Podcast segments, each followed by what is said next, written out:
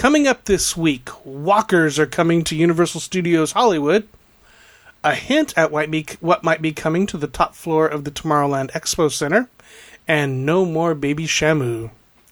Plus, later, listener Karin returns for more trip planning advice. And if that's not enough, March Madness continues. All that next. From points across California, you're listening to the Disneyland edition of the DIS Unplugged.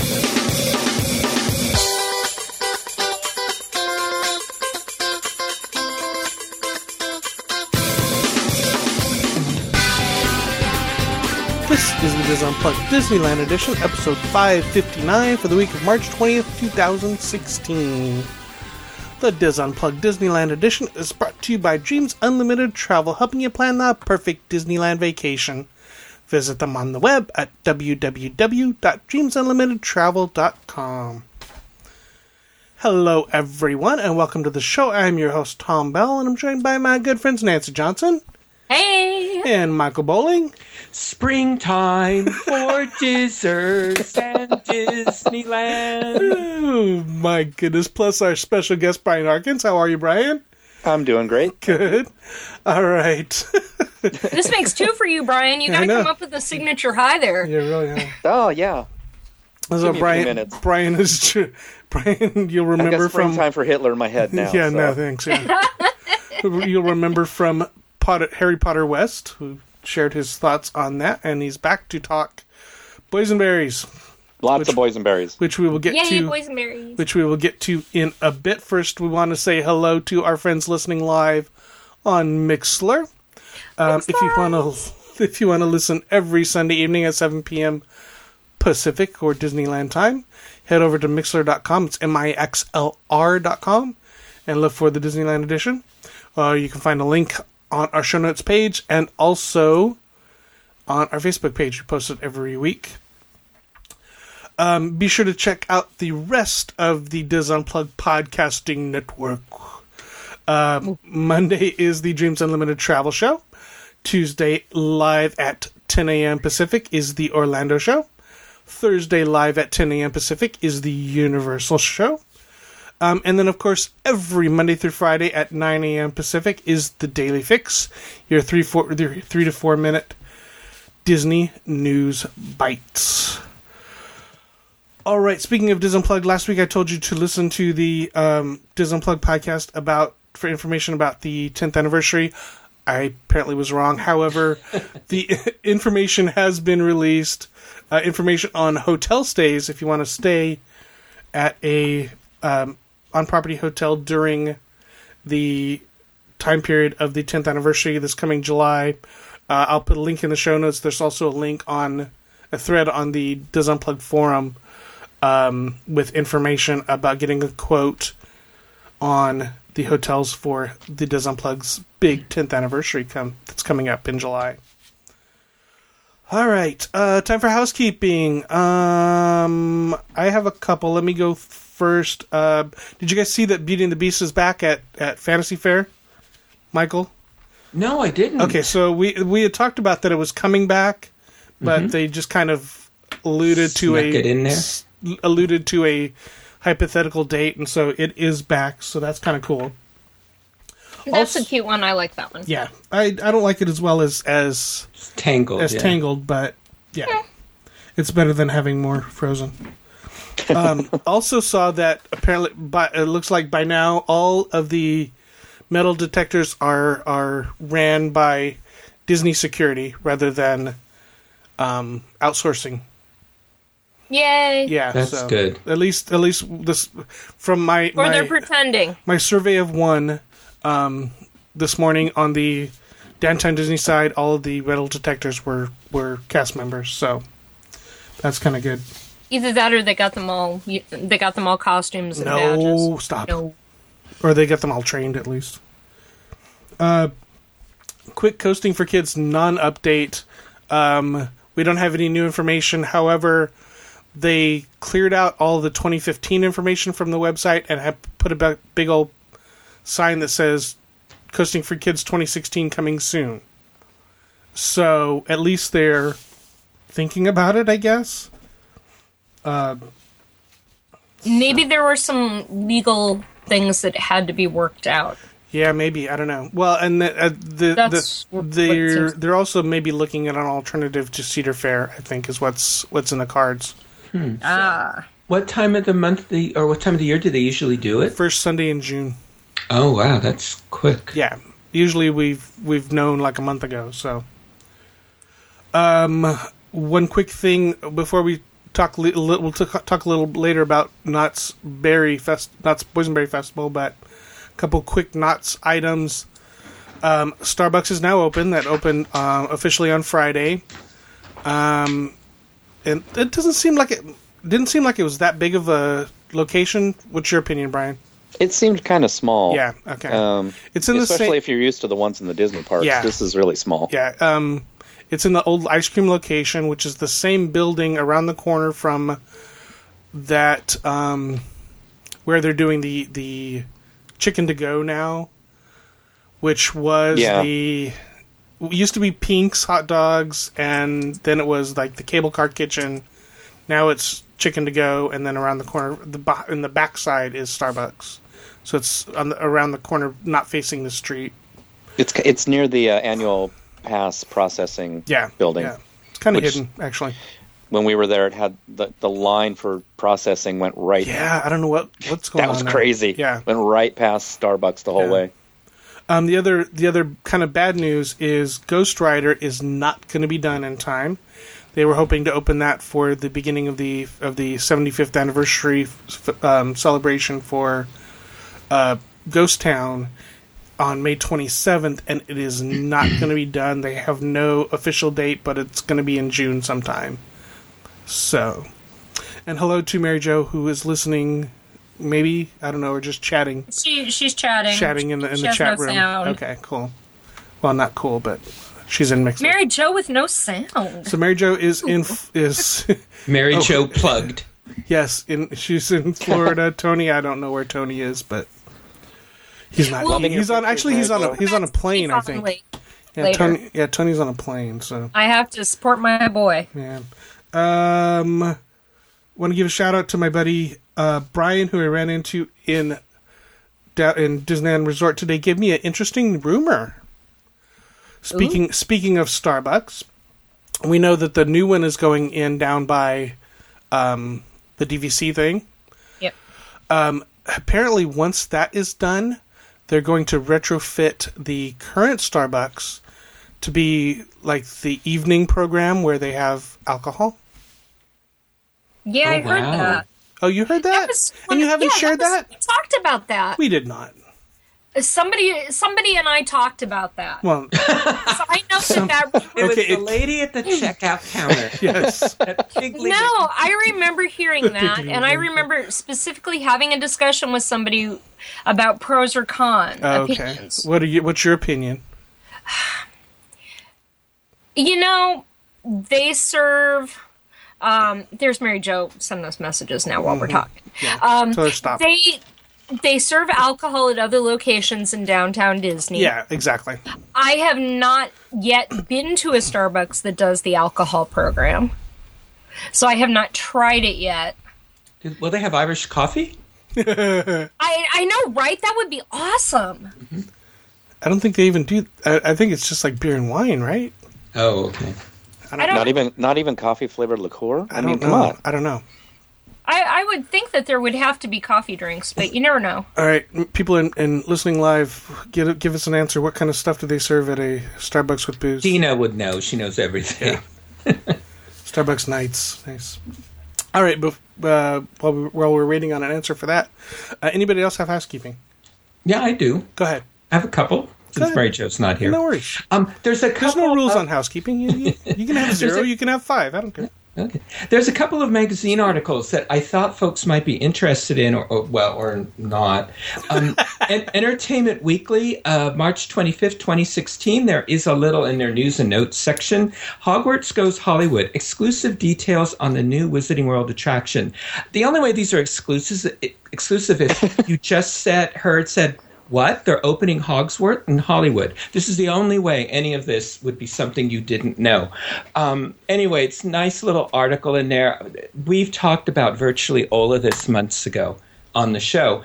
But what I did find interesting, and maybe because I'm not tuned into it, is you know the November film Fantastic, Fantastic Beasts and Where to Find Them.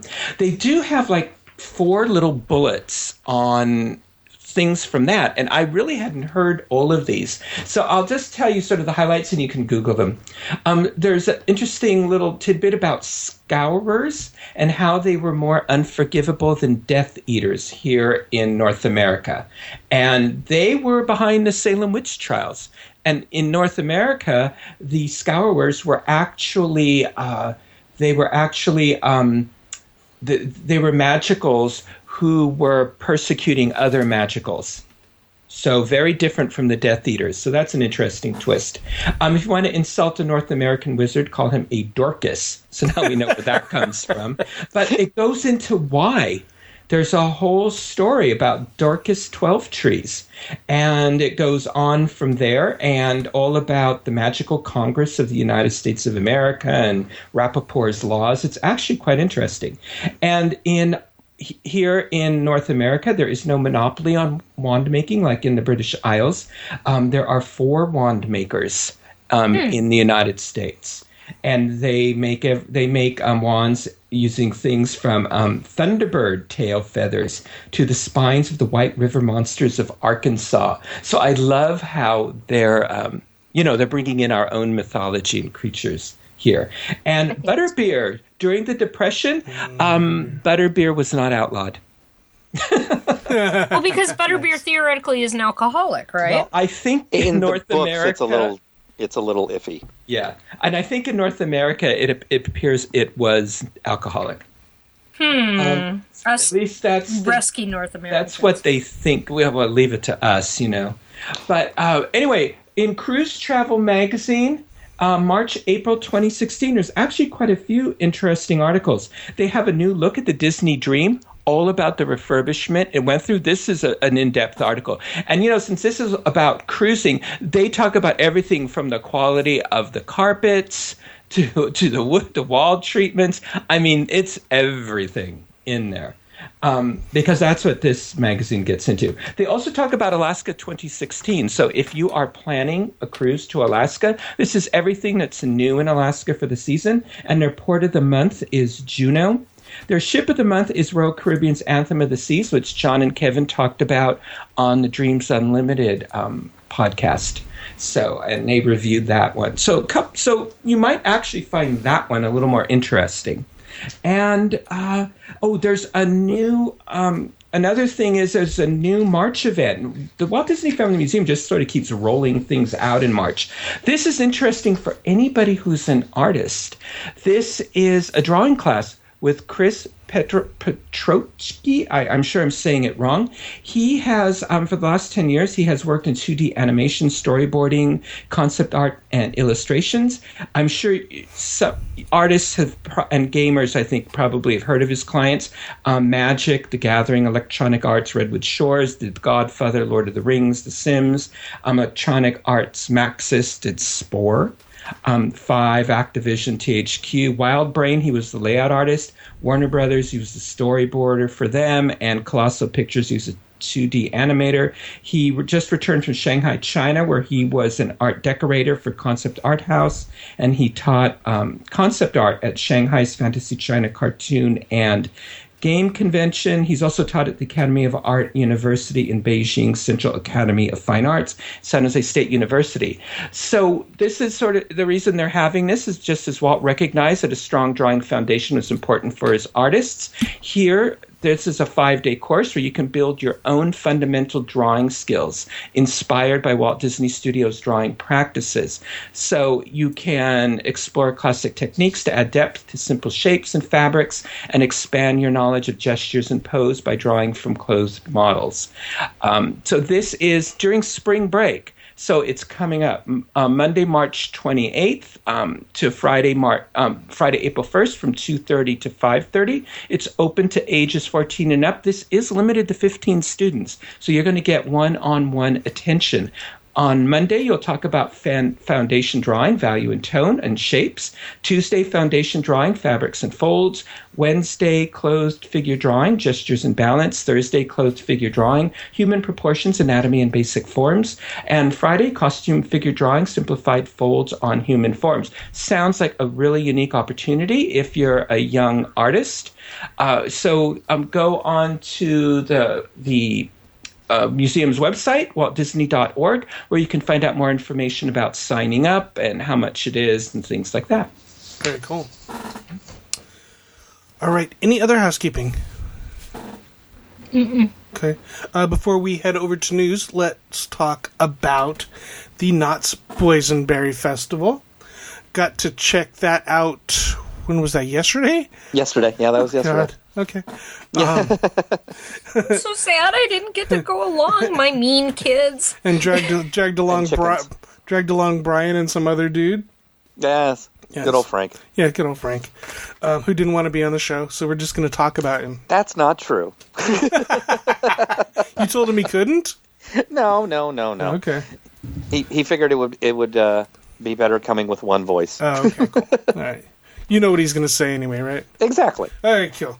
All We right, so agree on we agree on everything all the time. yeah, I'm sure you do.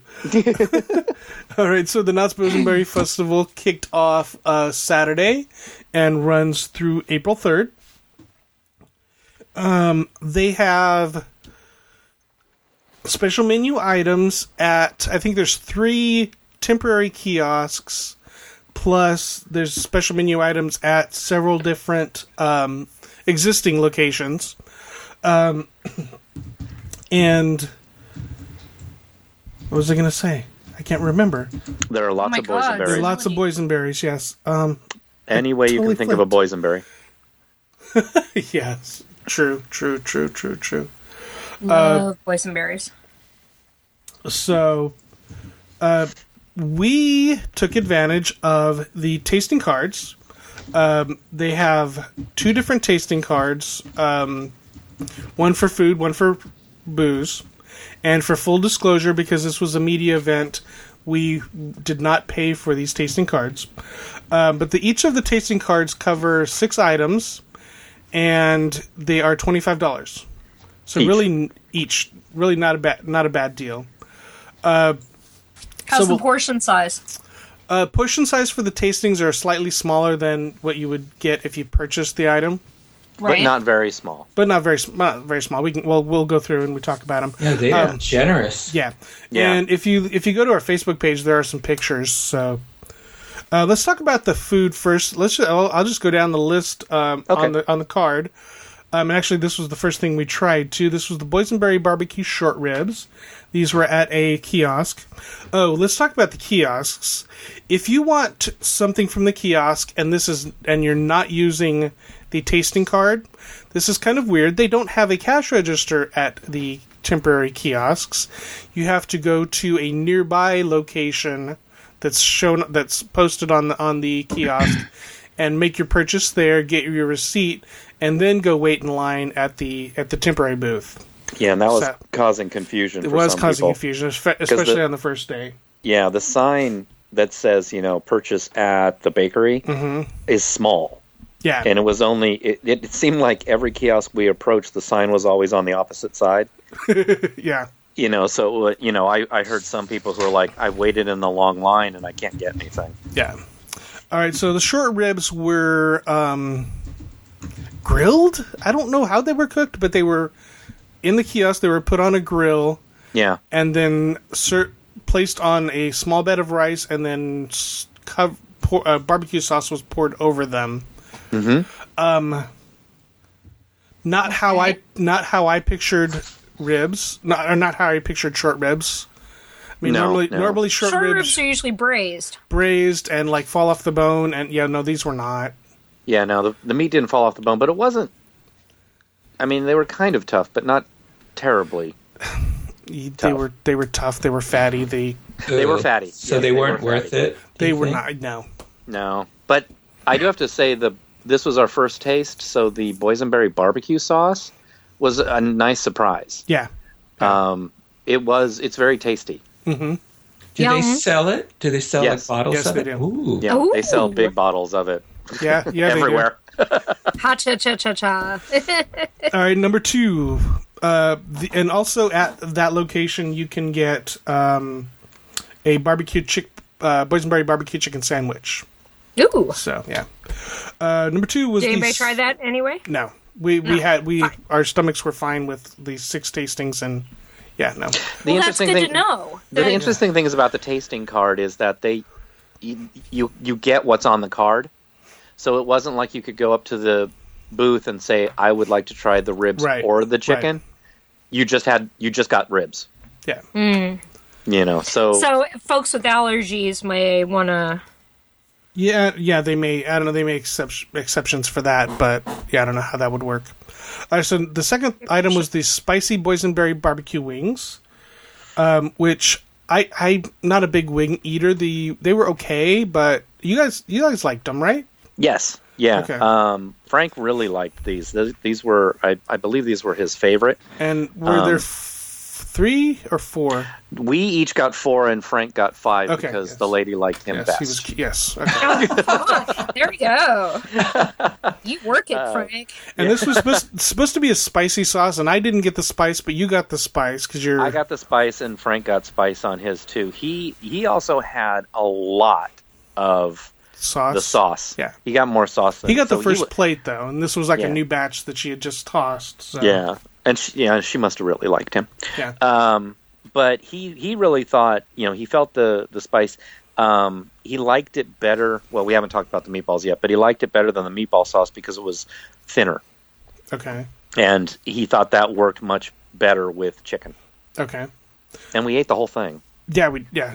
Um, also at their uh, this was uh, Sutter's Grill. They also served fish and chips with boysenberry tartar sauce. That scared And- us. Yeah. Oh, see, I, th- I would think that would be interesting. and corn on the cob with boysenberry butter, which I, I kind of find interesting. Yeah, that would have been interesting. All right, the Calico Fry Company. Besides, they had um, they served French fries with boysenberry aioli, but oh no, boysenberry ketchup. Boysenberry ketchup. Different. They had garlic fries with boysenberry ketchup, or just French fries with boysenberry ketchup. But the big item and the, what was on the tasting card was fried alligator bites with Yay. fries and boysenberry aioli. Okay, so this was my first time having alligator. My this is my second. my last time having alligator. No. Uh, you gotta have it in a good spot. Yeah, I had it twice too. My first and last time. and it, what what do, what do you normally get in These- these reviews? It wasn't disgusting, These these were not good. and it's just not, and it's not that it was alligator. They just weren't prepared well. nah, that's true. Yeah, they had no taste. It it wasn't even that they tasted like chicken. They tasted like nothing. Yeah, it, they tasted like the greasy batter. Yes. Yeah. Yeah. And and I think each of us had one of the bites that was slightly larger than the others, and that one for all of us had a weird uh, texture. It just was not good. Yeah, it was like tofu. It was just weird. yeah. I mean, they, and- they, there was no seasoning, no salt and pepper, anything on these, and the flavor from the uh, aioli just didn't go. And was very mm-hmm. overpowering. Yeah. It was very, very sweet. Yeah, so that was a miss. That's a shame. Yeah, Yeah. yeah. So hopefully Because they'll, they'll alligator, when done right, is good. right. And keep It was in, very popular. It was the longest line we were in. keep in mind this was the very first day, so they may be working out some some kinks after they hear this review. Well, it's Um, popular because everybody wants to be macho and have the gator. Yeah, exactly. Yeah. Well, yeah. Well, and it was also popular because it was on the card. yes. Oh yeah. Yeah. And they Yeah. misspelled it on their sign at the Yes. kiosk. So, So we that were, was we kind were of funny. thinking it was fake alligator because it was only Yeah. one L. It's like crab meat with a K.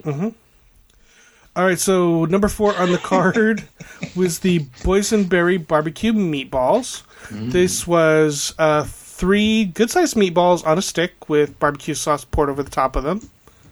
I enjoyed mine. I liked them. Yeah, I liked these. These were really good. Um, The the the barbecue sauce was very thick on these, but I think that paired well with the yeah, meatballs. yeah. Um, and this is from the Churro Factory, and they also serve a boysenberry stuffed churro, a churro sundae with boysenberry ice cream, cinnamon chips with boysenberry topping, a foot long hot dog, or a jalapeno sausage with boysenberry relish. None of that sounds good. Okay. All right, now time for dessert. Um, the f- number five is the boysenberry panna cotta with almond crumble. That was very good. It was good, yeah. I, I, Yeah. I, am not usually into panna cotta, but this was it was The nice thing about it, it was light. yeah, it was like a whipped custard almost. Mm-hmm. Well, panna cotta is panna cotta should be light and it should be smooth on the mouth. And this was. Yeah. The the only the only criticism I have is the description of the al- al- almond crumble, which really wasn't. It was just like a little sprinkle of granola. Oh, Oh, so it was a shame. tasty though. It wasn't like baked, a baked crumble. No, no, no, no. No. This was just a little little, Little sprinkles on sprinkle top of to add top. texture. Yep, yep, yep. And there was also a little dollop of like a boysenberry jam Yeah. in the center. Mm. And that, you know, I thought that would be too much, but it actually paired really well. And it wasn't overly sweet, which was which was good. No, that was really good. Yeah. Because there was a lot of sugar the whole day. Um, let's see. Did they serve anything else there? Well, that was at the um, the Bakery. bakery. Oh, so they had all kinds of ba- yeah boysenberry stuff there, pies and Yeah. cheesecakes and yay! I walked in wanting one of everything. yeah. It just all looks so good. Mm-hmm. Um, we let's see. One thing we didn't try was the Fireman's Barbecue that was serving a boysenberry barbecue pulled pork sandwich. Um, I think we've covered everything else except the oh the boysenberry cotton candy at one of the locations. All right, so the last thing on our card was the boysenberry dessert flautas. These were um, it was a serving of two on this one, and it was a f- smallish flour tortilla stuffed with what we thought may, was maybe the boysenberry pie filling. Yeah. It was too it was too thick to be Yum. like it was too thick to be jam, but it was more like a bi- and then deep fried and covered with um powdered sugar. Yeah. Winner. This was the winner. This was the winner. This I- was so good. Yeah. It sounds good. Were they Yeah. hot? Were Yes. they hot or- yeah. mm. Yes. Oh yeah. Yeah. Yeah. Flautas should always be served hot. Yeah. Yeah, this was I- I would really, really tasty. These, These I would go back for. Uh, I, mean- I mean, I might get the meatballs again. Um, and I might go I'd back get the and chicken tr- and wing. I might go, wings again. I might go back and try the pulled pork sandwich, but I would definitely get these again. Yes, absolutely. Now, was this the extent of everything they offered, or was this like a sampler? Uh, this was a sampler. This was 6 items a sampler, and I, I was I, I talked about some of the other things, um, that like the chicken sandwich that we didn't get, the pulled pork sandwich we didn't get, That sounds Cotton good. candy. and the cotton candy, and then the the location that had the flautas also had the fun bun, which is the deep fried cinnamon roll with cream cheese topping, Oh yeah. and covered with lots of boysenberry. con- but there lots of boysenberry, uh, with boysenberry cream cheese topping, and the fun stick, which I don't know where they get the name from. It's deep fried cheesecake on a stick covered with boysenberry sauce. oh my goodness. However, we discovered that because Frank had to have this. Um, Yes, he did. It was not just deep fried cheesecake; it was deep fried boysenberry cheesecake. Yes. Wow. it was so good. I'll bet. Yeah, Uh, we had one and we we split it uh, between the three of us. Oh, Well, it was good. Yeah, no, uh, wasn't as good as the the flautas, but it was it was good. Now, now, if um, if you attended this, how much is like on on average is an item? Um, I Because you know, like if you go to Yeah, Food no, and Wine like- at Epcot, yeah, it's yeah, like yeah, no, they five were- to eight. no, they were higher than that. I think because I think weren't the alligator bites like nine ten dollars? Uh, yes, I think you're right. I think Yeah, they were so like the- they're nine ninety like a full or because these are these are more like if you don't get the tasting card, they are full meals. yeah, They they're were- not they're full size. Oh Yeah. wow! Yeah, Okay, so they're not So- bites like at no, Epcot. but if you get the tasting card, you get a smaller portion. But even those are still bigger than the Epcot. Yeah, Okay, Yeah, we got a lot of food off of this. I know what Uh, I was going to say size. when I flaked the other the, earlier. Um, the the F- Boysenberry Festival is limited to Ghost Town. All of the all the Oh, that's kiosks, all the kiosks and food items are in Ghost Town. So we didn't see much of the rest of the park. No, we didn't. And and We all like- the we like- items. No. All the items on the food card are identical. They don't have different food cards. Uh, no, they're spread like out. no, they're, They they're all different. spread out. They're all spread out. Each each each cart serves a different item or different set, Oh, okay. different menu. And So I'll, I'll get run the- I'll run through them real quick. The Spurs Patio Grill, which is like a it's it's a kiosk, uh, serves the chicken sandwich and the short ribs. Uh, Sutter's Grill, which I, which is a existing location, serves the fish and chips, the barbecue wings, and the corn on the cob. Calico Fry Company, which is an existing location, serves the alligator bites. Fireman's Barbecue, which is an existing location, serves the pulled pork sandwich. Uh, the Churro Factory, its existing location, serves the uh, meat meatballs plus a bunch of other like the hot dog with boysenberry relish. Um, the Ghost Town Grub, which is an existing location, serves. Actually, the Churro Factory, the meatballs were by themselves in yeah, the they were kiosk, in a kiosk. and then the other stuff was at the at the the main location. Uh, Ghost Town Grub was an existing location. That's where you get the desserts, the the flautas, the fun bun, and the fun stick, which is the cheesecake. Uh, Ghost Town Bakery, which is an existing location, uh, serves all the pies and all that, plus the And the panna panna cotta. Yeah.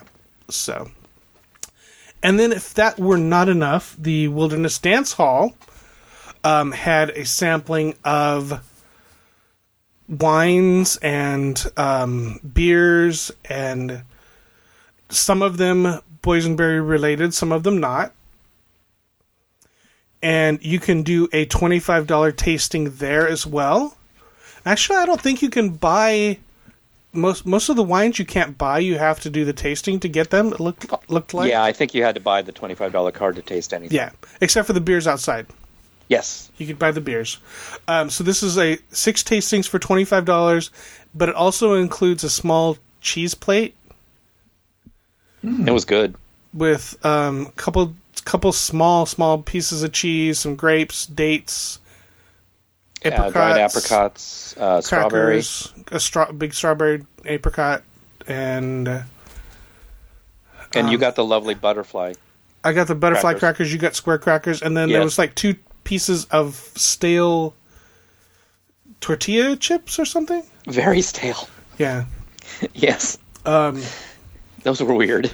so They don't seem to go with a cheese plate. yeah, no, they were no. They, Yeah, they did, and they did not. I'll tell you later what they went with. Um, outside, they had uh, the beer cart that was serving a boysenberry beer. Also, Did you try that? also serving shock also serving shock top a berry um, cider and then an ipa that wasn't berry related um, the boysenberry beer was eh Sweet. no it wasn't No, it wasn't.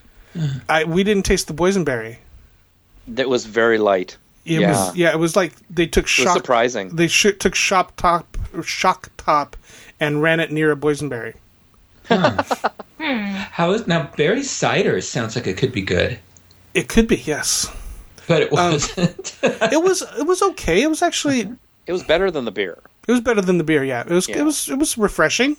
Yeah. It was a little. Um, I just had one sip of it because I can't have cider, but it was much more flavorful. flavorful. yes. Yeah. Yeah. Um, and then the boysenberry wine. I've had apple wine and it's not exciting. Uh-huh, uh-huh. Yeah. I, I described it as it tasted like I was going to communion. and that's exactly what it Oh tasted like. Oh no, that's tasted sweet. like- Yeah. Yeah. Oh, So you paired that with the stale tortillas. It yes, was it just like being at perfect. mass. It was. Yeah. It was perfect. You must go to an interesting church if the host tastes like stale tortilla chips. Oh man. um, And then we tried some of the other wines, and they were uneven. Um, you liked? Did, did you enjoy the sangria? They had a sangria. yes. Yeah, I enjoyed Um, the sangria. That one was kind of special because they served that one on ice. Every, everything Yeah. else was just. Yeah. But it was so, Um, it was there were probably what uh, eight or nine vent uh, vintners from around I don't know where. Um, Yeah, they seem to be locals. I don't know if they. Well, uh, some of them had like representatives of the vineyard there's pouring, and then some of them just had Knott's Knott's, Knott's employees, yeah. employees like the pouring. sangria had a Knott's employee. Yeah, yeah. yeah. But you Um, got, got good sized samples. I think you, for the beer and the cider, it was like maybe a what six ounce pour. maybe, yeah. Yeah, That's not bad. and then uh, depending on who was pouring the wine, you got a, a good sized little plastic glass of it, enough to taste. I mean, The nice thing about this tasting card, it's different from the other. Um, You to got choose. six tasting, and you got to pick whatever you wanted. yeah, yeah, um, out of all the choices that you had. So you know, on top of the the ones we already talked about, I don't know, Tom, if you tried it, but Frank and I tried a wine from uh, Smashberry. Right. I didn't try that one. You, he you- he went back for more of that one, right? Yes, Yeah. yeah. Um, we got the white. They had white and red, and we got white, and that was very, very good. Um, Frank wanted me to make sure that I mentioned that one. yeah. Um, it, it was. It seemed like it was a very good um, starter wine for somebody Right. who doesn't drink wine a lot. So it was very light and not too sweet. Yeah, and then I had I had a couple that were awful. I had um, a sparkling rosé that was warm and just. bleh. You couldn't put that down fast enough. Uh, no, yeah, no, I pushed that away quick. And then I tried a was a Shiraz that I got the last half an ounce out of the bottom of the bottle that he poured Oh, out. ick. Yeah, and then and then and then poured a new bottle on top of it, and so it tasted like dirt. yeah. So, uh, and actually, I ended up not using all of my card. me neither. Yeah, so Yeah, I'm not much of a wine or beer drinker anyway. I just wanted it to taste. yeah, but I mean, but I mean, you would spend a lot of But- time in there. Yeah, Um, But again, this is something for probably uh, annual pass holders or locals that you know want want to do something different, want to go to Knott's and do do a little something different. So it's kind of fun. This only- does sound like fun, it's and only, I like what, one- boysenberry. It's like two weeks. It's only two weeks long, so Now you do have to have theme park admission. you do for have to have theme park admission. Yes, um, and it's interesting how every time we purchased something at any of the food locations, if we added a soda or water or something, they would ask, "Are you a pass holder?" yes, they did do that, didn't they? Yeah. So they they you know they're they're catering to their annual pass holders, you know, giving them discounts and stuff like that. So yeah, that's very nice. yeah, kind of cool. And then we did we did a couple of attractions for Brian and Frank. So that was Yeah, I hadn't I hadn't been to Knott's Berry Farm in probably 25 so, years. So we took a little tour. We did um, the That was very nostalgic, yeah the Calico the Calico mine mine tra- mine ride. which they've Didn't- updated. Didn't Yeah. they do a nice job with that? They did, totally but my did. I mean, it's great. I love all the animatronics, but so many of the animatronics are like crazy. They look scary, don't they? They, yeah, they're Their just kind of like faces aren't as fluid as Disney's. yeah, and you're Yeah. really up close to them. You're like mm-hmm. four or five feet away from some of them, and it's like I know mining was a hard life, but don't Yeah, it it shows terrorize on me them. with it. Yeah, But it's it's like gorgeous in there. Westworld. Yes, it is. Yeah, if they if they came alive, that would be truly terrifying. yeah. That, but it that's a gorgeous ride. That ride is just that that main cavern, and then the the rainbow uh, um, falls where they have the stalactites and stalagmites. That's great in there. Yeah. Did you go on the log ride? No, we they were going. redid that, and it's really well done too. Yeah. See, we didn't get into the park, and the the media event didn't start till noon, so we lost a lot of morning park time, a couple hours in the morning that would have been good attraction riding time. And we kept going into sugar comas. Yes, that Yeah. too. Oh, Yeah, okay, I so we gotta sit would. down. yeah, it's like okay, we're gonna sit and wait a while, and then we'll move on. So, um, but we did do the uh, what's the official name? The Voy- Kraken ride? voyage, voyage to the Iron Reef, Yeah, Voyage to the Iron Reef, and that was and fun. you won. Yeah, I got lucky. All right, so definitely check out the Boysenberry Festival, and then, like I said, for pictures, I'll, I'll put through some pictures in our show notes page at www.disunplugged.com, and also they're on um, our Facebook page, the DIS Unplugged face, the DIS Unplugged Disneyland Edition Facebook page. All right, time for news. A kind of quick one. Um, we've only seen this one place, so, so we will credit them. MousePlanet is reporting that the upper level of the Tomorrowland Expo Center, which is of course the Innovations Innovations building, will become a Star Wars Land preview center. Well, Oh, really? Remember, well, Yeah. they said they were going to have a preview center. Right. Yeah, So they I said they were going to put it, in was there. going to be in there, yeah. Yeah. So when they moved out Marvel, Yeah. I, s- I think we all assumed Yeah. that was what was happening.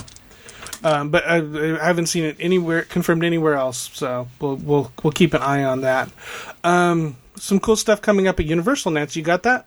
Yep, I sure do. And this is actually something that I reported on during one of um during so you heard it first here Oh, on the DIS. come on. Oh no, you did. If you go back a, like a handful of shows when I did a thing, and I remember saying that they were that they were looking into taking one area and making it a possible permanent walkthrough. All right, so give us the Uh, basics. on so we got confirmation this week that indeed The Walking Dead is moving into Universal Studios Hollywood as a permanent attraction. Where's it moving into? Um, well, over the last three years, Universal Studio has supposedly been working closely with the directors, producers, set designers, and special effects crews from from uh, the show to bring Walking Dead to Universal's annual Halloween Horror Nights. Um, well, now they're going to make it a year-round staple, and it's going to be built in, in an entirely new structure just inside the theme park's main entrance. So where the old House of Horrors was, Yeah. but in a new building. Okay. The Okay. front the front part of the old House of Horrors area they've now turned into kind of their main street, and it's a gigantic Universal store with a huge Harry Potter section, and then on the corner is a new Starbucks. The Walking Dead will be behind that. They're going to be baristas? Yeah, I guess so. Zombie baristas.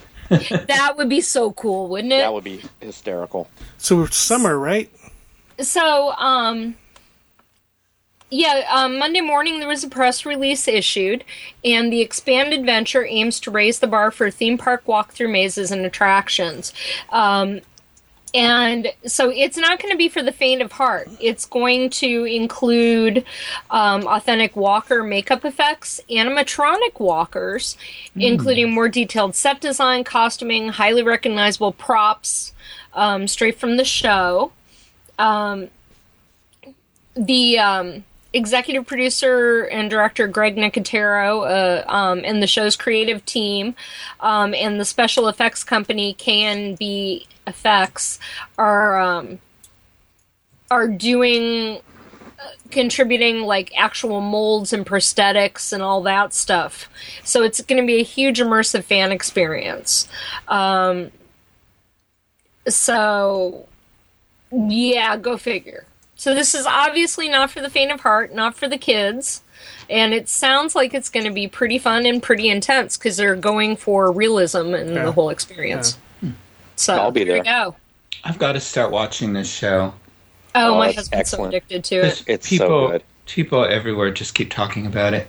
Yeah, and some people, you know, I can't wait, but I know that there's a lot of like uh, Halloween Horror Night fans who consider Walking Dead like the Frozen of horror nights. Yeah. It's like And I, we're I, done. I, I think that's how um, the Univer- Disney Universal team reacted last week when this. Yeah, but I think it's a good idea. I mean, we had a, Yeah. a horror walkthrough before, and now that now to me it just seems like they're going to be updating it for that's something that the Yeah. general public will know. Oh, Tom, you, when you and I went, you know, with um, Craig and gang, it Right. was it was the whole that back lot area Yeah, was yeah, a all lot, Walking Dead. Yeah, a lot of Walking Dead stuff. Yeah. And a lot of the horror fans are thinking because there's now a permanent attraction, you know, there'll now be one more new Right. maze for Haunt, which is good. Yeah. You know, everybody wins then. Yeah. Except for Face Off. Yeah. Because that's where True. that was where that one was. All right. Thank you, Nancy. All right. So we also learned this week that SeaWorld has uh, given in and will not be breeding orcas anymore. Um, I don't want to read the news story because I can, or I can choose not to.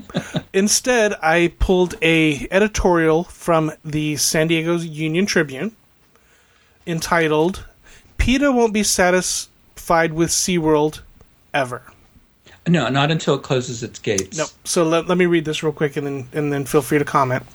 Uh, there was a sense of inevitability to SeaWorld's announcement Thursday that it will end its orca breeding program and phase out shows in which orcas perform tricks at its aquatic parks in San Diego, Orlando, and San Antonio.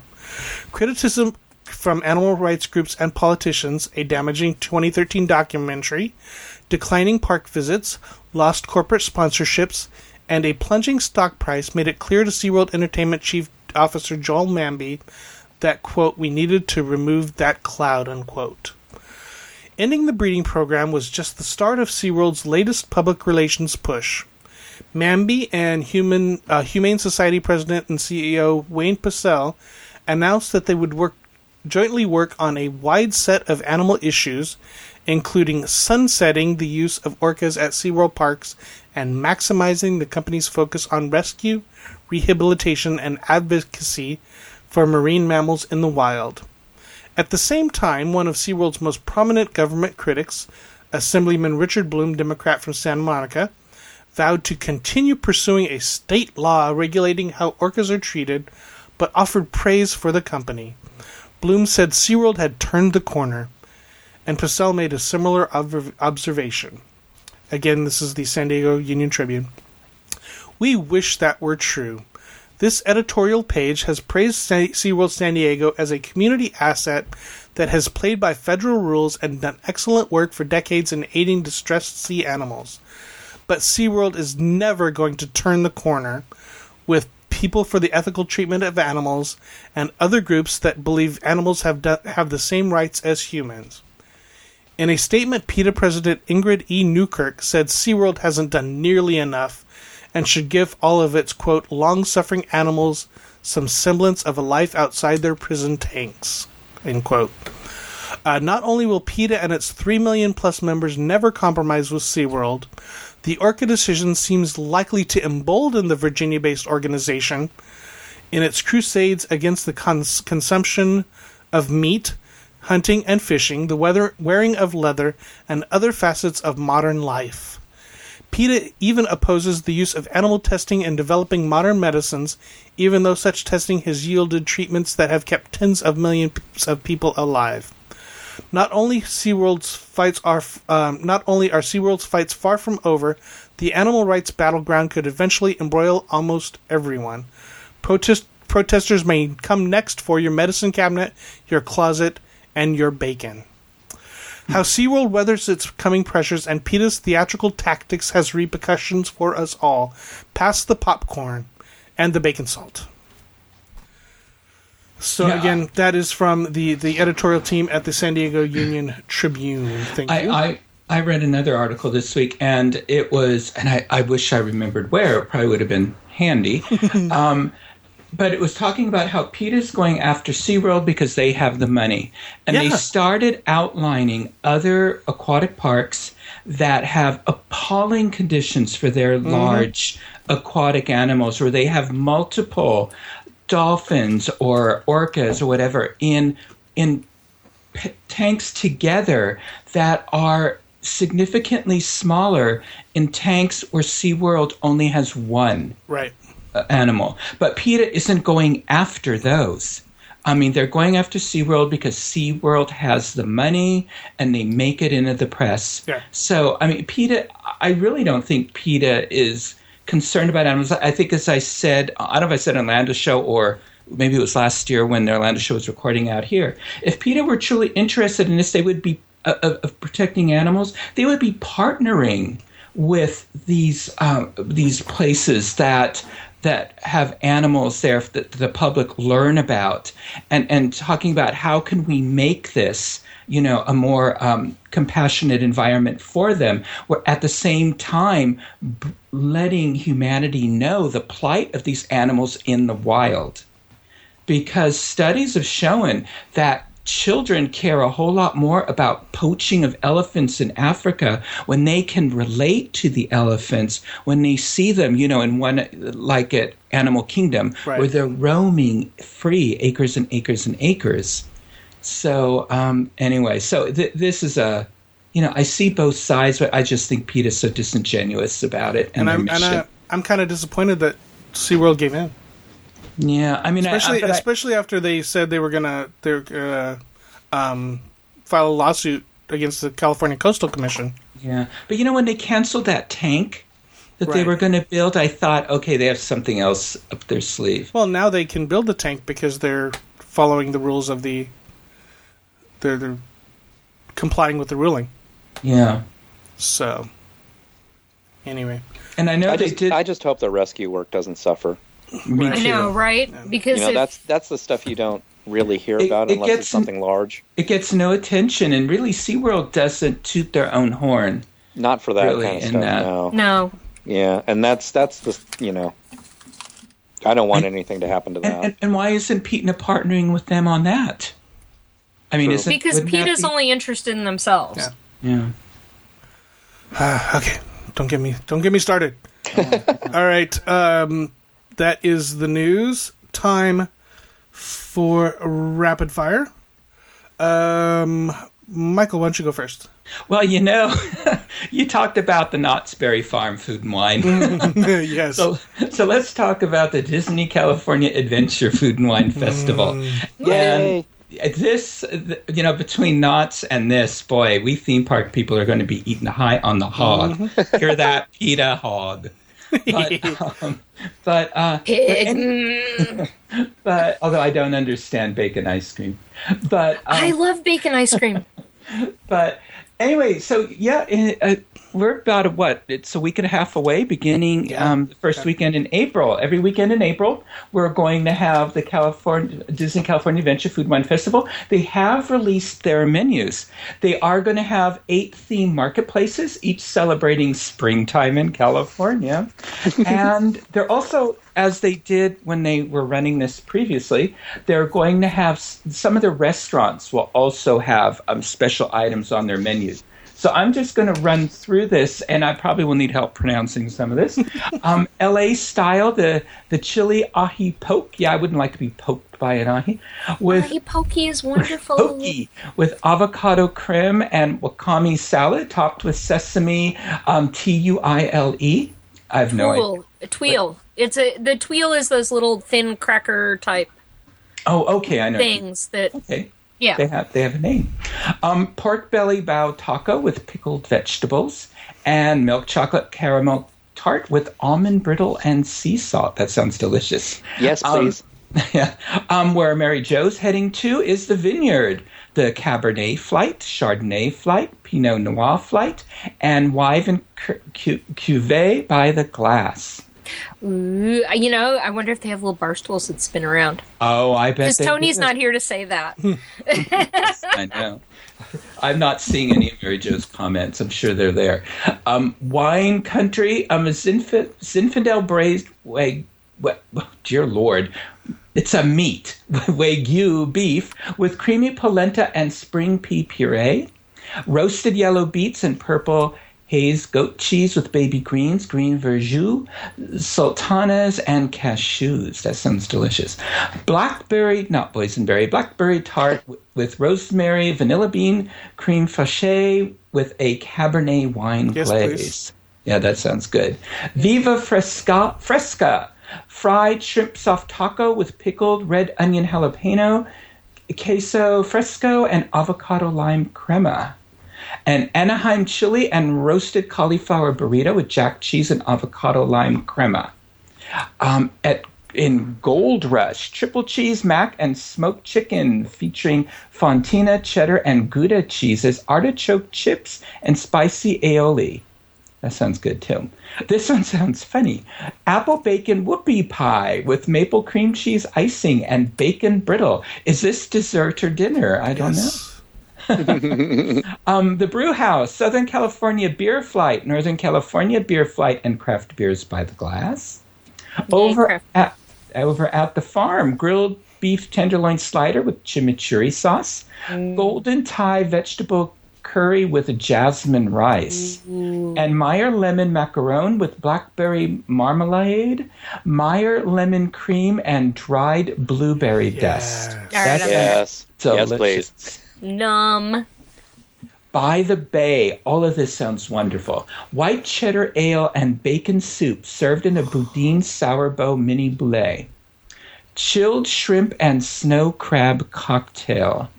Coconut tapioca layered with fresh mango in a lychee boba, topped with a green tea micro sponge and mango coulis sesame toulé. Micro sponge? Yeah. Okay, that's just an odd phrase. I don't think I I've haven't. heard. Well, and I think I said those words right, so I think that's it. Um, festival inspired specialty items at Disney California Adventure restaurants. So here's what you'll get wandering around all the places to eat. Carthay Circle Restaurant, specialty menu item and wine pairing every week. So it's going to change weekly. Carthay Circle Lounge, though, is going to have the Carthay Cobb salad. Haven't they had that? But isn't that a recurring? I've never seen it. Oh, okay. I might be thinking of the Brown Derby. Um, Caribbean Club Sandwich. Um, Pacific Wharf Cafe. This sounds really good. Dungeness crab corn Yes. chowder served in a boudin sourdough boulet. At the Cocina Cucamonga Mexican Grill. Shredded pork tostadas with grilled pineapple slaw and chipotle crema. Yum. Yeah. And at the Lucky Fortune Cookery, chicken and vegetable dumplings. The Wine Country Trattoria, fresh strawberry and pistachio cream tart paired with a featured wine. And they, they have a photo of this on their blog. It looks tasty. Mendocino Terrace at Sonoma Terrace and Hollywood Backlot Studio Bars. Sausage and cheese plate. Uh, and looks like from the photo, you it's it's not a small amount, um, although I could eat it by myself. Um, fruit and cheese plate. At the Hollywood Backlot Studios, a soft twisted pretzel with cheese sauce, fruit and cheese plate, and a sausage and cheese plate. So, as we were saying, this does begin April 1st and it takes place weekends in April. It um, Some of the marketplaces will also be open Monday through Thursday. This was a question, I think, in the Chatterati. You can learn. um, Actually, mo- we got an email about that. Oh, was that it? Okay. Yeah. To learn, oh, you're right. To learn more about the festival or make reservations for premium experiences, just go to disneyland.com slash food and wine.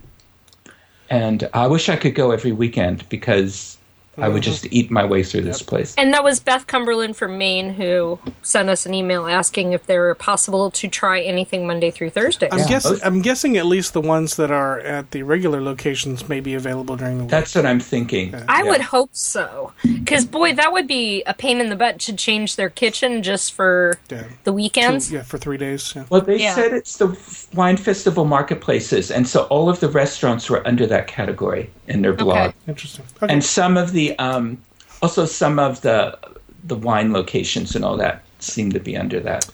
All right, Nancy. Okay, so I found something really, really fun, and I want to thank Leslie Barrier for this. Um, if you go to eventbrite.com, you will find there is, and we are not affiliated with these folks, but I think this is an amazing charity. Um, there is a wonderful, wonderful Southern California charity called the Little Bag Ladies, and they they basically specialize in helping um, homeless women and girls in Southern California. And they are hosting a charity, um, a pre Mother's Day charity high tea at the Disneyland Resort. Ooh. So um, here's their um, thing. Join us in the Sleeping Beauty Pavilion at the Disneyland Resort for our second annual charity fundraiser. Walk the red carpet in the company of esteemed guests. Enjoy tea on Disney's fine china while enjoying upscale desserts, fresh scones, and sandwiches prepared by Disney's world renowned chefs. Get photos with your favorite Disney characters, participate in a silent auction, and enjoy live entertainment while supporting homeless women and girls. Enter the raffle to win two Disneyland Park Hopper tickets. Um, they also are offering um, their guests deeply discounted Disneyland theme park tickets with the purchase of Tea Party admission.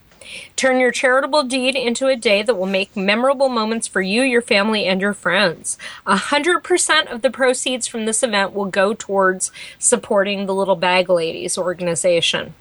Now, the one caveat to this, well, there's a couple caveats, but dress code will be strictly enforced. This is a festive event, so dress fancy. An award will be given to the wearer of a of the best hat. The event has limited seating, so purchase your tickets immediately to begin making great memories. And it's the perfect pre Mother's Day gift. Um, this is um, a private event, invitation only. The event can only be entered with pre purchased tickets. There will be no sale ticket sales during the event. Um, the event is suited for ages four and up, but everyone is welcome. Um, the Disneyland Hotel parking is available for general parking. Valet parking is also an option.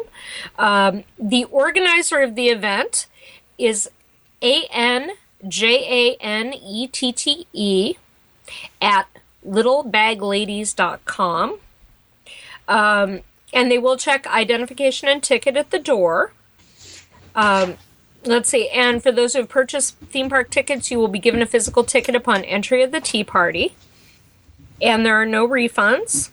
And it is Saturday, April 30th from 1 to 4 at the Disneyland Hotel. Very cool. So that sounds like an absolute fun event, wonderful charity. So please keep that in mind. And once again, thank you to the Divas for bringing that to our attention. Uh, Did you know how much it costs? Oh, yes. That? I'm sorry. I totally spaced that. Okay tickets range, and let me wait for this to reload because I hmm. accidentally tickets range from 5737 to 154.74 and let me tell you what the difference is. Um, one tea party admission um, is 5737 there are 37 remaining at time of recording on sunday night. Um, Disneyland Park admission and high tea is one fifty four seventy four. Hmm. So less than hundred dollars for park admission, um, and there are eighty of those tickets remaining. So there are, so there's a total of what 117 tickets altogether, but only 37 are without. And there's also a place like if you fun. just want to donate, you know, go for it. Very cool. All right, moving on. Let me have a quick rapid fire. Uh, Great Wolf Lodge has another special rate. This one's actually bigger than the ones we've been reporting on. Uh, book by April 4th and save up to 30% when you stay two or more nights. So rates as low as $175, which is kind of kind of cool. Uh, use promo code WELCOME a promo code welcome. Uh, stay dates are April 10th through May 26th, and you, again, you have to book by April 4th. All right, it's time for. Oh, you know, can yeah, I? I want to piggyback off that. Yeah. Check your employee um, like benefits and perks. I was trolling through ours this week, and I saw that we actually have a discount for Great Wolf Lodge at oh, certain locations. It's called like the the Great Wolf Pack and um, anyway, it's a discount on you know room reservations and mm-hmm. other things. Uh, they're working for to get us uh, discounts at every single Great Wolf Lodge. Right now, it seems to be for the ones that you know where we'd make a vacation out of it by traveling east. So um, anyway, so uh, ju- so you might have a benefit where you work. So just check it out. I don't. yeah. Um, all right, it is time for March Madness. Um, we spent a lot of time on the Knott's Berry Boysenberry Festival, so we're going to move through this pretty quickly. Uh, for those of you listening live and for those of you listening on iTunes, head to tinyurl.com slash DIS March Madness 2016 uh, to follow along on the bracket. Um, and again, voting will begin tonight of this recording and go through noon Pacific next Sunday, the Easter. Um, okay, so the results. Here we go. It, do you have the link readily available for us? Um, I can, yes. Okay.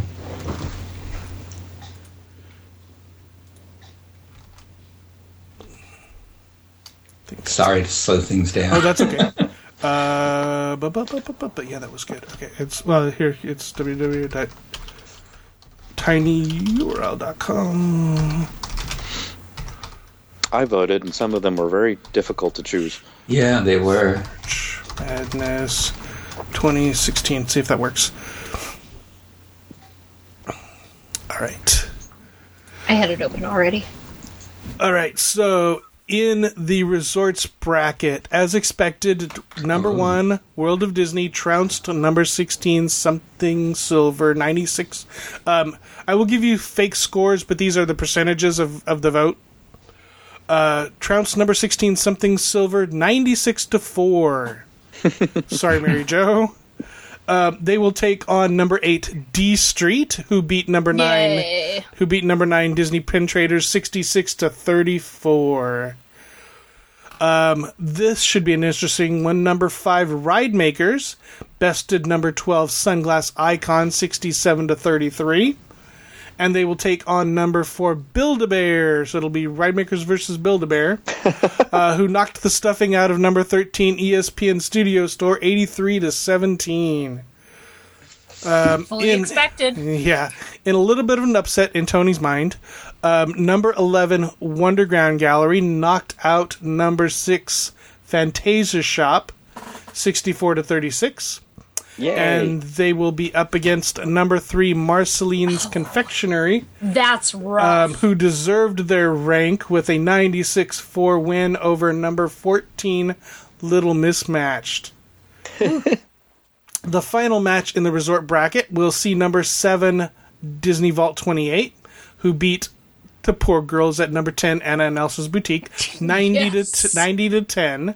Take and they will- down. They will take on number 2, the Lego store, who stepped all over number 15, Sanuk, 85 to 15. Sanuk wins out every time at the end of the day, though, man. Yeah, it no, just yeah, some right. people Well, didn't vote gone. after the park was out. All right, so again, resort resort brackets will be World of Disney versus D Street, Ride Makers versus Build a Bear, Wonderground versus Marceline's, and Vault Twenty Eight versus Lego Store. So that will be the votes in the w- resort some bracket. points at that. Some tough ones in there. All right, moving on to the Main Street bracket.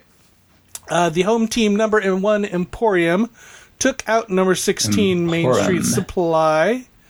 Did I spell it wrong? Worse. Probably. I, d- I did it very quickly. Uh, Emporium took out number 16 Main Street Su- Photo Supply 96 to 4. Wow. Uh, feel sorry for their opponent. Number 9 Pooh Corner, who eked out a win over number 9 Crystal Arts 54 to 46. So that was a close one. Uh, number 5 Disney Clothiers sent home the visiting number 12 Briar Patch with a 74 to 26 win. That makes perfect sense. And they will play number four Disney Showcase, who beat number thirteen uh, New Century Jewelry, eighty-seven to thirteen. yeah, um, I see that. Number six Mad Hatter of Main Street had no trouble with number 11 20th Century Music Company. That score is eighty-two to eighteen. They'll head down the street to take on number three Candy Palace, who beat the Fortuosity number fourteen Fortuosity Shop. 84 to 16. I'm surprised at that one. That's Actually, gonna be too. a that's gonna be a rough rough go. Mad Hatter mm. versus Candy Palace. Yeah. Um, let's see. And finally, in the Main Street bracket, number seven, Main Street Magic Shop oh, great. I'm made- glad that little shop's hanging in there. made Yay. made the number ten China Closet disappear, sixty nine to thirty one. Uh, however, they may have a little trouble with number two Disneyana, Oh, my cut out- favorite who cut out number fifteen Silhouette Studio seventy four to twenty six. Wow. This was fun writing this crap. All right, so in the Main Street crap. in Main Street bracket, we've got Emporium spelled incorrectly. I, I will fix that. Let's see. I there we It's go. okay. Emporium versus Pooh Corner. Uh, Clo- Disney Clothiers versus Showcase. Mad Hatter versus Candy Palace, and Magic versus Disneyana. Those yeah, those some tough decisions. All right, over to the lands bracket. Number one Star Trader zoomed over Mademoiselle Antoinette's Perfumier. Pu- per- What a Perfume pairing. Place, 88 to 12. She was robbed. Yeah, she I was know, number but I'm 16. not surprised She's by number that. 16. I know, it's next, okay. Next for them will be number 8, Pieces of 8, who knocked out number 9, Fantasy Fair Gifts, 73 to 27. Star Trader versus Pieces of Eight. Yep, That's, um, Ooh, that's gonna That'll be be a- a tough one. Number 5, Little... Two big franchises. Yeah. yeah. Uh, number 5, Little Green Men Store Command was eternally grateful for an 81-19 win over number 12, Autopia Winner's Circle.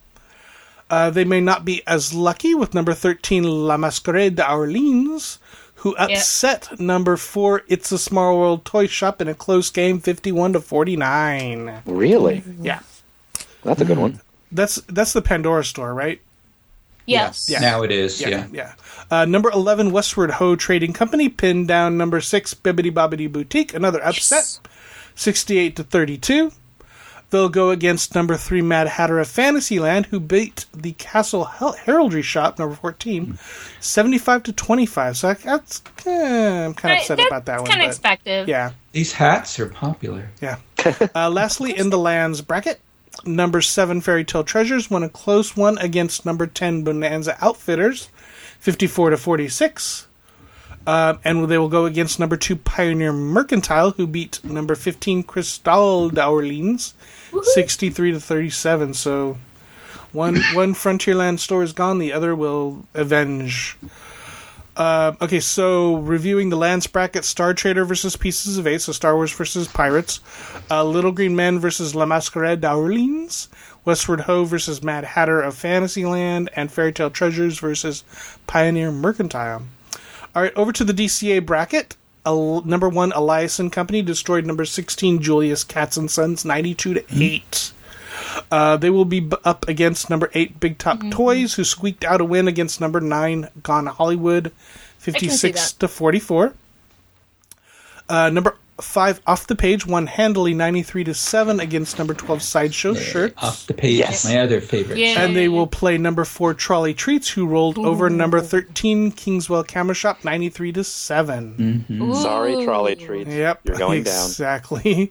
Uh, number six Oswald's didn't need luck, beating number eleven Seaside Souvenirs sixty eight to thirteen. Next for them is number three Russian River Outfitters, who washed away number fourteen Treasures in Paradise sixty six to thirty four. Um, finally, Ramon's House of Body Art crushed. n- That was number seven. Ramon's House of Body Art crushed number ten Sarge's Surplus at Yep. sixty-three to thirty-seven, and they will uh, go against number two Los Feliz Five and Dime, who took out their across the street rival number fifteen Atwater Ink and Paint thirty-four. I'm sorry, uh, sixty-four to thirty-six. Wow. Uh, I actually like Atwater Ink and Paint a lot better. Yeah. Okay, so do. Elias and Company versus Big Top Toys. I think we know where that's going. Off the page Yeah. versus Trolley Treats. I think we know where that's going. Uh, Oswald's versus Russian River Outfitters. The Outfitters. That I'm going to go with was- Outfitters. That was interesting. And Ramon's House of Body Art versus Los and Five. Los. Feliz Five and Dime. Yeah. Uh, again, uh, tinyurl.com slash DIS March Madness 2016 to take a look at the bracket. And then head to our Facebook page. Um, we'll have a link in the show notes page. Uh, head to our Facebook page to vote. You may vote once during the week for each each um, bracket, or each set of brackets. So each round, you get one vote. And again, votes will continue through noon on Sunday. Any surprises, uh, Nancy? That you Um, not horrendously, Not really, no, huh? actually. No, and it was interesting. I was because I was constantly checking the the scores, and there were some very close matches. There were some that were ties through I mean- throughout the week. So it was yeah. There were some. I mean, there were no surprises in in World in um in Downtown Disney. no. Absolutely none. Um,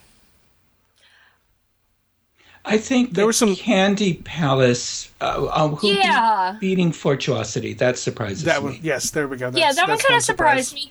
But you know what? The Candy Palace has way more than it used to.